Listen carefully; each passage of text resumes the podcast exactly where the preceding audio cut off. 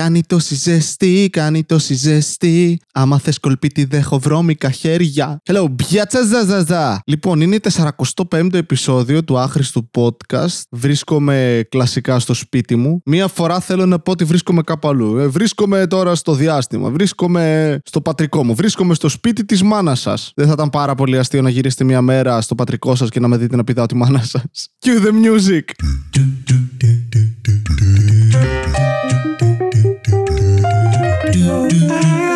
Άχρηστο podcast του Βασίλη Κατέρη. Άχρηστο podcast.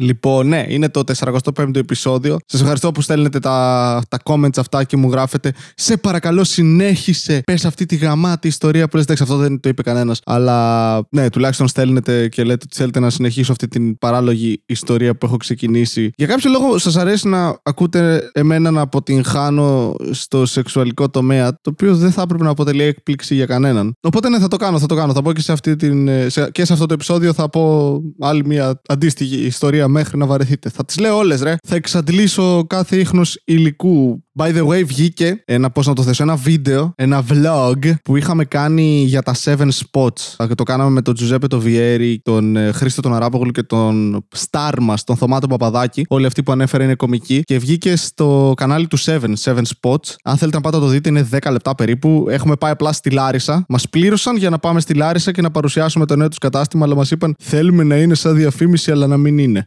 Say no more, γέροντα Παΐσιε. Το έχουμε. Και πήγαμε εκεί πέρα στη Λάρισα και βάλαμε το Θωμά να μιλάει σε κόσμο, να το ρωτάει για ταινίες, σειρές. Και μετά το βάλαμε μέσα σε ένα τεράστιο κατάστημα που έχουν τα εφτά και κάναμε άπειρες βλακίες. Και είναι το πρώτο τμήμα τριών βίντεο λογικά που βγήκε. Βασίλη, έχετε χορηγούς? Όχι. Ήταν έξτρα δουλειά που έκανα απλά μέσω της παλιάς διαφημιστικής στην οποία δούλευα. Φασάρα, φασάρα. Αν θέλετε να πάτε να το δείτε, ε, έχει πλάκα. Γιατί ο Θωμάς είναι απίστευτος και εγώ κάνω εξαιρετικό ήχο. Ο Τζουζέπε Βιέρη είναι πολύ μέτριος πίσω από την κάμερα. Και ο Χρήστος ο Αράπογλου απλά έπινε καφέ με το σόι του. Αλλά ναι, αν θέλετε να πάτε να το δείτε, τες φτάσαμε στο νούμερο τέσσερα της κατάταξης στο Spotify. Το νούμερο ένα ήταν το μόνο ντροπή του Κώστα του Κουτάνη. Μπορείτε να πάτε να το ακούσετε. Είναι και αυτό YouTube και Spotify και σε όλες τις υπόλοιπες πλατφόρμες που έχουν podcast. Ε, του Στέλιου του Ανατολίτη ήταν στο νούμερο τρία, νομίζω, το Μαρμελάδα Φράουλα, ο οποίος δεν ανεβάζει επεισόδια και είναι στο νούμερο τρία, ρε μαλάκα. Εμείς υδρώνουμε εδώ πέρα κάθε μέρα, εδώ στον αγώνα και νούμερο τέσσερα. Παιδιά, δεν κάνετε δουλειά, έτσι. Δεν κάνετε δουλειά. Θέλω να ανέβουμε. Πάμε, πάμε, πάμε. Πλάκα κάνω, εντάξει, στα αρχίδια μου. Έλα, μωρί, να κάνουμε ένα top τρία με κομικούς. Ένα μόνο ντροπή Μαρμελάδα Φράουλα και Άχρηστο podcast και να φέρουμε σιγά σιγά μετά και την κομική χαρά, το άλλο μου podcast. Και να γίνει το νούμερο τέσσερα και να είναι απλά dominance. Και από κάτω θα είναι men of style. Απλά και ανδρικά. Ποιοι είναι αυτοί, ρε μαλάκα? Αν κάποιος έχει ακούσει το απλά και ανδρικά, γράψτε κάτι στα σχόλια. Στείλτε με ένα μήνυμα. Βασίλη, γιατί δεν το ακούς? Γιατί δεν θα ακούσω κάτι που είναι απλά και ανδρικά, ρε μαλάκα? Sorry κιόλας. Δηλαδή, δεν μου αρέσουν τα απλά πράγματα και πόσο μάλλον τα ανδρικά πράγματα. Δηλαδή, δεν βλέπω μπάλα. Ξυρίζεται το στήθος μου. Δεν μου αρέσουν τα ανδρικά πράγματα. Ξέρεις. Δεν θέλω να τα ακούσω. Αλλά αν κάποιος έχει πληροφορίες, πείτε μου. Ποιοι είναι αυτοί και γιατί έχουν τόσο κόσμο που τους ακούει? Τι συμβαίνει? Πο... Εν τω μεταξύ, αυτό το απλά και ανδρικά που έλεγα, δεν ξέρω τι είναι. Μυρίζει λίγο σεξισμό. Μπορεί να μην είναι καθόλου. Μπορεί οι τύποι να είναι γαμάτι. Αμφιβάλλω, αλλά μπορεί. Αλλά μυρίζει λίγο σεξισμό. Το οποίο, ξέρετε τι σκεφτόμουν? Ότι υπάρχει έντονο σεξισμό στην Ελλάδα. Ας μην κρυβόμαστε τώρα, έτσι. Εντάξει. Έχεις αυτή την ατάκα του «Έλα γυναίκα στην κουζίνα σου. Τι κολάρα είναι αυτή η μάνα μου». Το οποίο είναι το πιο περίεργο πράγμα που υπάρχει για μένα. Όταν κόσμος κορνάρει και φωνάζει σε γυναίκες στον δρόμο, αυτό το catcalling. Έχω μία φίλη, ας πούμε, deliveras, την είπε καύλα σε έναν σκοτεινό δρόμο. Να πω λίγο κάτι. Δεν είμαι υπέρ του over the top political correct. Εντάξει, το έχετε καταλάβει προφανώς, ακούτε αυτό το podcast. Αλλά θεωρώ ότι εν μέρη είναι ok το πολι... Δηλαδή, είναι ο σωστός δρόμος το εν μέρη political correctness. Το να σκέφτεσαι κάτι πριν το πεις κοινώς. Ξέρεις τι, αυτό μπορεί να σε ενοχλήσει γιατί είναι λίγο λάθος. Αλλά ρε φίλε, όταν βρίσκεσαι σε ένα σκοτεινό δρόμο, τώρα βράδυ, και είναι μια κοπελίτσα, σταματάς με τη μηχανή σου για να της μιλήσεις. Τι μπορεί να σκεφτεί, ρε μαλάκα, ο άλλος? Τι, μπο... τι μπορεί, αυτή η κοπέλα τώρα, τι, τι μπορεί να νιώσει εκείνη τη στιγμή? Πω, πω μαλάκα, σταμάτησε να μου μιλήσεις, νιώθω τόσο χαρούμενη και τόσο έτσι. Τι ωραίο κομπλιμέντο, μπράβο. Όχι! Είναι ένας σκοτεινός δρόμος για ένας τύπος με μηχανάκι, σταματάει μπροστά της και της λέει «Σε καύλα». Ρε μαλάκα. Λίγο context, λίγο αντίληψη της κατάστασης γύρω σου. Χαλάρωσε, εντάξει, θα γαμίσεις. Ότι τι θα συμβεί, θα είναι άλλη. Είμαι καύλα. Ναι, έλα εδώ, φέρε το μπούτσο σου. Φέρε και την πίτσα από δίπλα. Κοίτα, αν είχες κρέπα, το συζητάμε. Τι είναι αυτό, κρέπες? Ναι! Περπατάς στον δρόμο, άλλο τι μου ρε ψηλέ αλήθεια. Ότι, ότι δεν μπόρεσες να συγκρατήσεις την καύλα που έρεες στον οργανισμό σου και έπρεπε να το πεις. Το να φωνάξεις είσαι καύλα είναι υποκατάστατο του να τελειώσεις. Δεν το κατάλαβα ποτέ αυτό, ρε μαλάκα. Κορνάρει ο άλλος στην κόμενα. Στο, στη μέση του δρόμου εντωμεταξύ έχεις γύρω σου αυτοκίνητα, αμάξια, πεζούς. Μία τύπισσα περπατάει στο πεζοδρόμιο, κόρναρες. Όλοι καταλάβαμε ότι μιλάς για τον κόλλο, ρε. Μπράβο. Είναι κόρνα. Δεν λέει κάτι. Είναι κόρνα. Η κόρνα χρησιμοποιείται συνήθως για κάτι που, συνέβη, που συμβαίνει σε σχέση με οδήγηση. Οκ. Okay. Η κόρνα δεν σημαίνει έλα σε γαμίσω. Δεν καταλαβαίνω, ρε φίλε, τους ανθρώπους. Αλήθεια. Αυτό που με εντυπωσιάζει επίσης είναι ότι παρότι υπάρχει έντονος σεξισμός okay, στην Ελλάδα και όλα τα άλλα, σεισμός, σεισμός, κατα... κατακλυσμός, υπερθυριδισμός, καπιταλισμός, φασισμός, υπάρχει κάποια καλή λέξη που τελειώνει σεισμός. Αυτό που βλέπω είναι ότι παρότι υπάρχει αυτός ο έντονος σεξισμός στην Ελλάδα, πολλές φορές το συναντάς, και θα έπρεπε να υπάρχει έντονα και σε προηγούμενες γενιές και υπάρχει, υπάρχει. Αλλά, ας πούμε, ο παππούς μου, ωραία, ένας άνθρωπος που δεν είναι μορφωμένος, δεν, από πολύ μικρό παιδί δουλεύει, μεγάλωσε σε φτώχεια κτλ. Κλασικά Ελλάδα τότε, του χίλια εννιακόσια πενήντα, ξέρω, σαράντα πενήντα, πρέπει αυτός ο άνθρωπος που έχει κάποιες πολύ παγιωμένες απόψεις περί συγκεκριμένων πραγμάτων, αλλά ποτέ δεν εξέφρασε, ρε φίλε, κάποια ιδιαιτέρως έτσι, είτε ρατσιστική είτε σεξιστική άποψη. Ποτέ, νομίζω δεν θυμάμαι ποτέ να λέει κάτι τελείως παρά. Λέει μαλακίες πλέον, αλλά όχι σοβαρές. Το οποίο είναι εντυπωσιακό. Επίσης, όταν σκέφτεσαι την πορεία ενός ανθρώπου, θα περίμενες σε τέτοιες ηλικίες να, να συναντήσεις αυτό τον έντονο σεξισμό στη συμπεριφορά και δεν υπήρχε. Δηλαδή, είναι ένας τύπος ο οποίος ακολούθησε τη γιαγιά μου σε όλη τη ζωή. Επειδή η γιαγιά μου ήταν έξυπνη και έκανε πράγματα και έβγαζε λεφτά, ο παππούς μου από πίσω. Μια χαρά. Σπίτι μαγειρεύει αυτός εντωμεταξύ. Πλένει πιάτα. Το οποίο είναι περίεργο. Δηλαδή θα έπρεπε. Το, περί... το σκεφτόμουν και λέω μαλάκα, Ω, ναι, θα είναι όλοι σεξιστές. Και δεν είναι. Πατέρας μου το ίδιο. Καθόλου. Δηλαδή, έχω κάνει διαλόγους πολλές φορές με τη μάνα μου και καταλήγω στο ότι, οκ, okay, εσύ, εσύ αυτή τη στιγμή υποτιμάς τον εαυτό σου λόγω του φίλου σου. Όχι του φίλου σου, του Γιώργου που πηδάσου τα λύπη ο πατέρας μου. Ω, όχι, όχι. Δεν ισχύει αυτό. Νομίζω. νομίζω. Αυτό είναι ωραίο. Ότι όλα αυτά που νομίζουμε για τους γονείς μας είναι απλά νομίζουμε. Δεν ξέρουμε πραγματικά τι παίζει. Όπως σε οποιαδήποτε ανθρώπινη σχέση, γνωρίζουμε ότι αυτοί οι άνθρωποι μας επιτρέπουν να δούμε. Πόσο μάλλον επειδή είναι γονείς μας, οπότε έχουν ένα ρόλο στο κεφάλι μας. Από εκεί και πέρα δεν είναι άνθρωποι. Πλέον μεγαλώνοντας, αντιλαμβάνεσαι ότι είναι άνθρωποι, αλλά δεν τους δίνεις όλα τα χαρακτηριστικά που θα περίμενες από έναν άνθρωπο. Ας πούμε, εμένα η μάνα μου πλέον αρχι... κάνει χορούς Latin και τέτοια. Πηγαίνει και χορεύει γυναίκα, ξέρω εγώ, έφτασε πενήντα και χρονών. Σε φάση λέει: έχω τέσσερα παιδιά, θα απολαύσω τη ζωή μου. Εντάξει. Σκέφτεστε ποτέ πώς παίζει να είναι το μουνί της μάνας σας. Γιατί, γιατί εγκέφαλε, γιατί.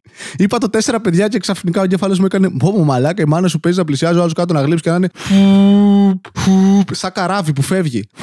Αντίλα, σαν μπουκάλι που φυσάς στην πύρα και ακούγεται αυτό το. Αυτό, αυτό είναι η μάνα μου.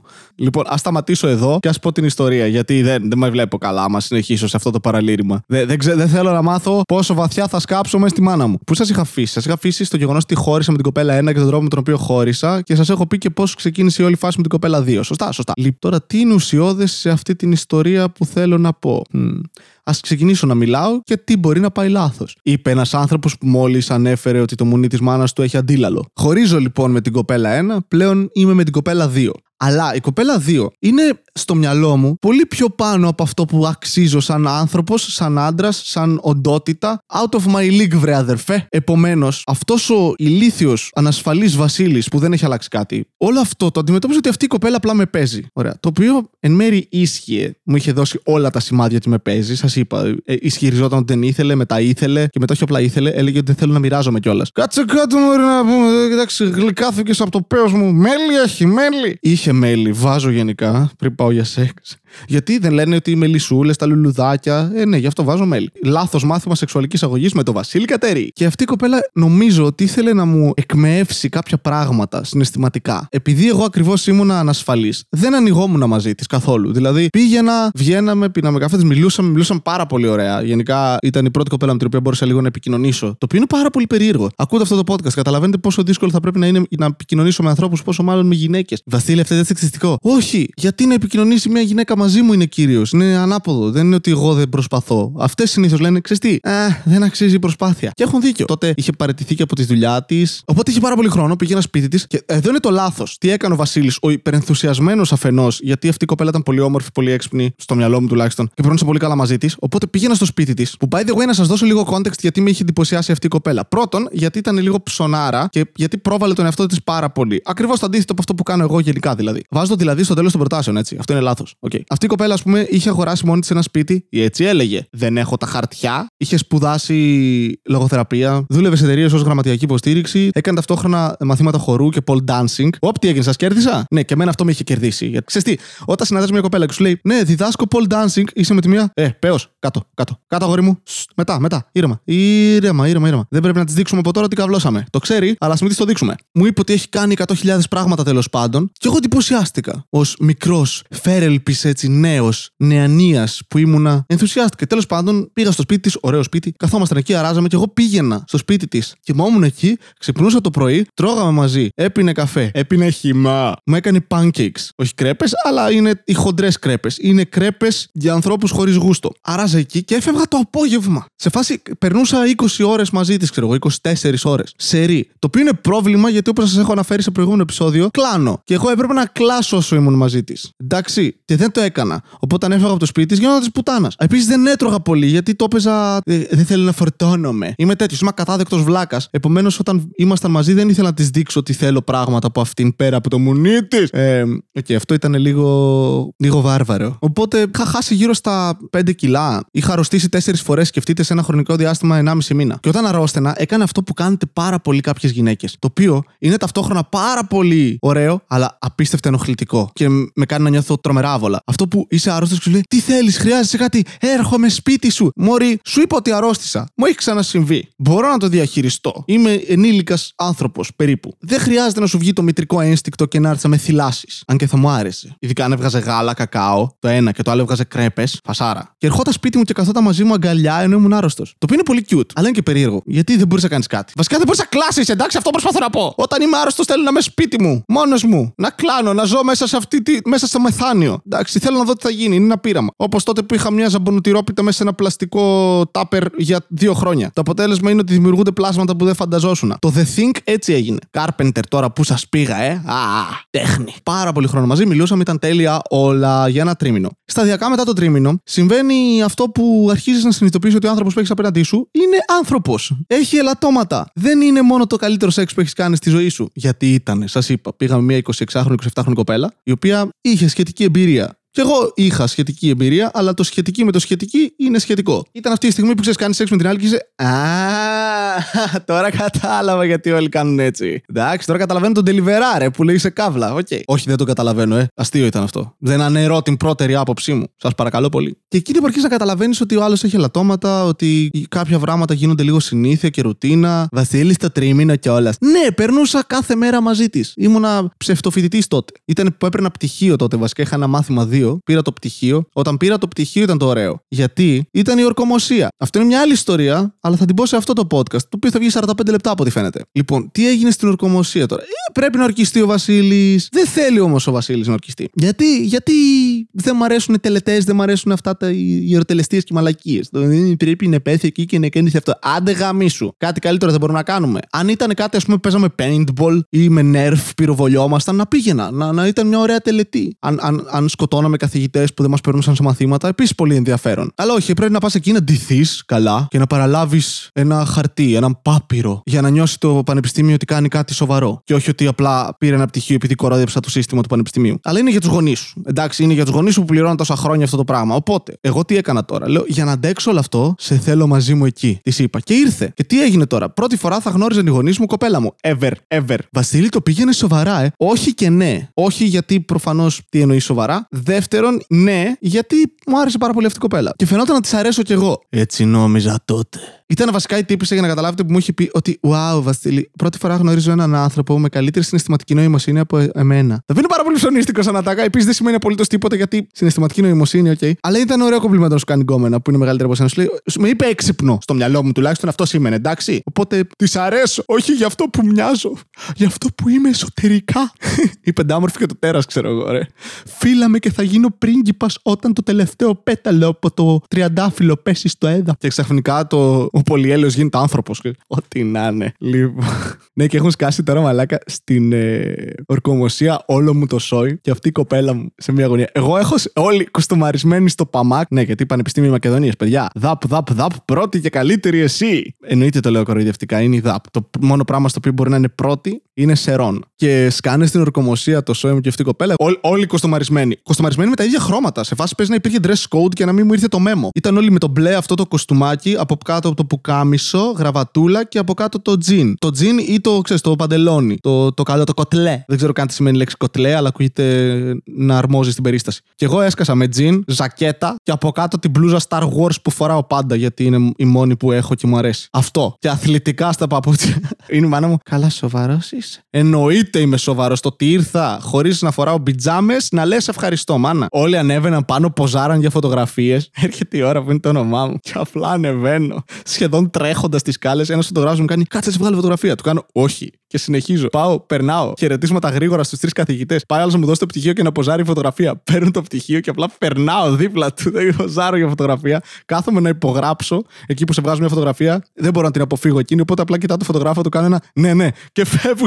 Μια μάνα μου έχει στο σπίτι αυτή τη στιγμή κρεμασμένη. Μια φωτογραφία, κατραρισμένη βασικά. Μια φωτογραφία που απλά κοιτάω την κάμερα με μια φάτσα. Αλήθεια τώρα. Και φεύγω. Βάλω στις σκάλες που κατεβαίνω, ήταν να βγάλει άλλη μια φωτογραφία και απλά πηδάω από τις σκάλες για να μην βγω φωτογραφία. Πηγαίνω, κάθομαι, όλοι ορκίζονται στον Χριστό. Εγώ δεν ορκίζομαι πουθενά, αλλά προσποιούμε ότι ορκίζομαι στον Χριστό, το οποίο είχε πλάκα. Γιατί όλοι σήκωσαν το δάχτυλο, εγώ δεν το σήκωσα και απλά ανοιγόκλεινα το στόμα. Το έκανα στο σχολείο όταν μας βάζανε να κάνουμε προσευχές ή εθνικούς ύμνους. Σε γνωρίζω. Ναι, ναι, ναι, ναι, σε γνωρίζω, το ξέρω, ναι. Από κόψη, όψη, κόκαλα, σούπα θα κάνουμε, ναι. Πάμε. Βασίλη, μόλις κοροϊδεύσε τον εθνικό ύμνο. Όχι, τη διαδικασία του να τον κάνουμε στο σχολείο κοροϊδεύσα. Και μπορεί και τον εθνικό, στα αρχίδια μου να σου πω κάτι, άντε γαμίσου. Ε, αυτό ήταν η εμπειρία με την Ορκωμοσία. Συνειδητοποιώ ότι το podcast αυτή τη στιγμή πάλι θα βγει μεγάλο και ότι ίσως δεν μπορούσα να ολοκληρώσω ούτε αυτή την ιστορία τώρα, οπότε θα χρειαστώ τέταρτο επεισόδιο και θα σας βάλω στη διαδικασία να περιμένετε. Αχα, αχα, αυτό θα κάνω. Το σημερινό podcast χορηγείται από την προσμονή. Σου αρέσει να βλέπεις Dragon Balls? Τότε ετοίμασε την υπομονή σου, γιατί το Dragon Balls έχει ως βασικό χαρακτηριστικό την προσμονή. Ναι, θα δεις έναν ολόκληρο κύκλο με ανθρώπους να φωνάζουν ένα στον άλλο πριν πλακωθούν στο ξύλο. Αλλά η προσμονή σε κρατάει και σε αναγκάζει να επιστρέφεις πίσω στο επεισόδιο ανεξάρτητα από τη γνώση σου ότι απλώς θα φωνάξουν για άλλα δέκα επεισόδια. Σου αρέσουν γενικότερα τα anime? Τέλεια. Ετοιμάσου για έναν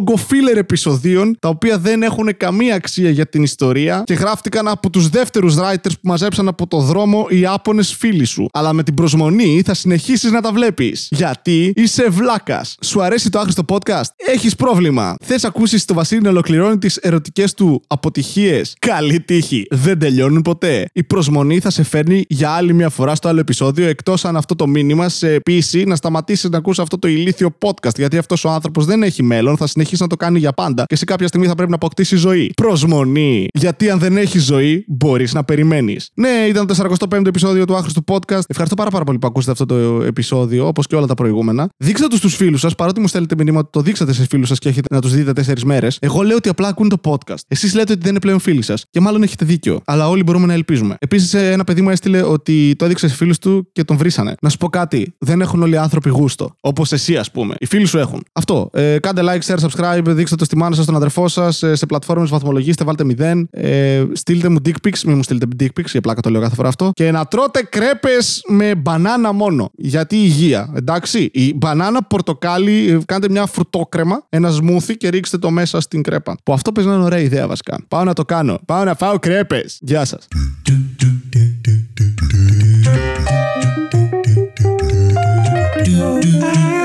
Άχρηστο podcast του Βασίλη Κατέρη. Άχρηστο podcast.